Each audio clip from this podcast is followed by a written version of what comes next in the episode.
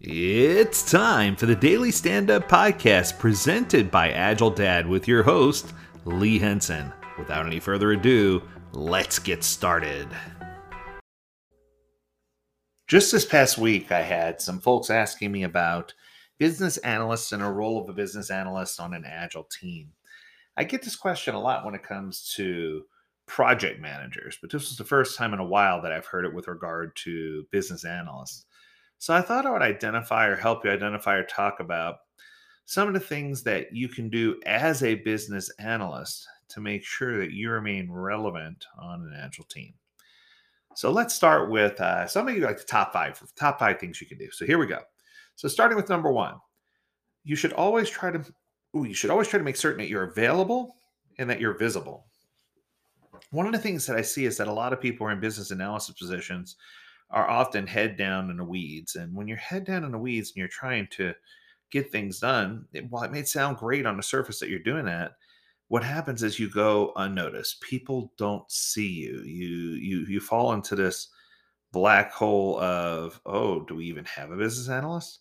And it's just so interesting to me because it's sad in a way. I want the I want the analyst to be you know present ever present and in the forefront of our thoughts and that means that that analyst has to express interest in strategic initiatives offer help when people are creating backlog items and putting them in jira uh, asked to be asked to be chosen or, or, or to to help or to assist with transformation projects that you haven't worked on before.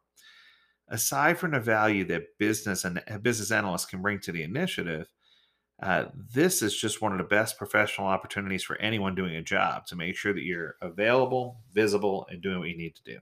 Okay, here comes number two be aware and learn about business objectives and strategize to help the business achieve those goals. Now, I know that sounds kind of lofty, but it is important for business analysts to understand not just the voice of the consumer, but to understand strategically what direction we're trying to take the organization. If they can really dig in and understand strategically what we're trying to do, it's going to help them to analyze and recognize and to really think through so that they're not just adding value from the consumer's opinion, but they're making sure that the consumer's opinion aligns strategically with, with what we're trying to do as an organization. This is another great way that an analyst can provide value and show that they're definitely worthy of being part of an agile franchise. All right, let's move on to number three. Build relationships with the technical team and uh, make sure, especially, that you build relationships with the technical analyst. Now, this is interesting. So, one of these things that I see is that a lot of times business uh, business analysts tend to feel like they are their own private island or what they do doesn't matter to everyone else or that people aren't going to want to be involved in what they have to say or do. And that couldn't be further from the truth. What we found is that analysts who build those relationships with the technical people and try to understand, help me understand what you're doing, help me understand why we're using this, help me understand why we're moving in this direction. Those are the analysts that usually have the great success, greatest success when it comes to helping organize or reorganize work, when it comes to backlog refinement, when it comes to advanced backlog refinement, they're usually the voice that the product owner trusts the most and can listen to the most. So I'm not saying that this is a, a, a, whole weakness here, but I think that good or great business analysts are the ones that continue to build relationships with those people who are technical if you're working on a technical project, right? Okay. Coming in at number four, you need to consider how what you're doing impacts other teams and other projects. Now, this one is really, really interesting for me because um, sometimes I think as a business analyst, I'm like, what am I doing? How is that impacting anybody else?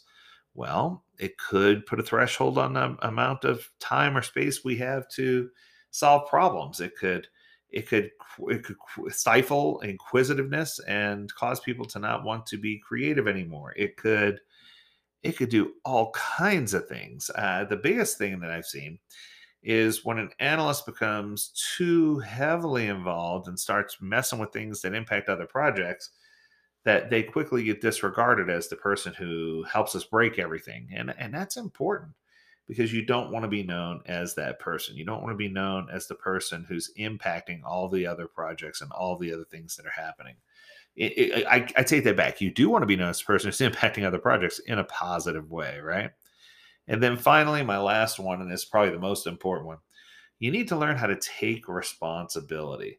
Take responsibility for what's going on. Say, hey, you know, I did know about that, or hey, I am aware, and this is what I found. And I think that if you can take responsibility as a business analyst, that you're going to be in a much better place. Um, I've recently had the opportunity to speak a lot at the Project Management Project Management World Business Analysis Summit, and what I can tell you is just from speaking at the PMBA conferences that I've met some of the best business analysts in the world, and a lot of them are fearful because of Agile.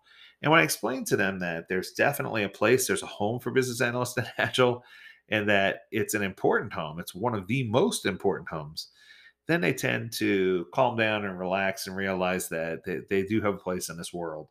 But I think if I could leave you with a closing message, my message would be you are a business analyst for a reason. Maybe it's your attention to detail. Maybe it's your strength in communication. Maybe it's your impulse to always worry about what the consumer's needs are and be aware of those. Maybe it's the relationships that you build with people, especially the product owner and technical folks. But the big takeaway from this is that agile teams without a business analyst are, are relying on product owners to do all of that research and all of that information I just now described, which is pretty much impossible, right? So what I teach people is let's figure out how we can incorporate a business analyst into our group if we don't have one, or if we do have one, let's make sure that the business analyst understands the responsibilities that we expect of them so that we can maximize benefit and become successful in our agile implementations. That's going to do it. I hope you learned a lot from this episode. If you have a topic you'd like for us to discuss, learn more at agiledad.com. We'd love to hear from you. As always, we encourage you to stay healthy, stay well, and stay agile, my friends. Until next time, do take care.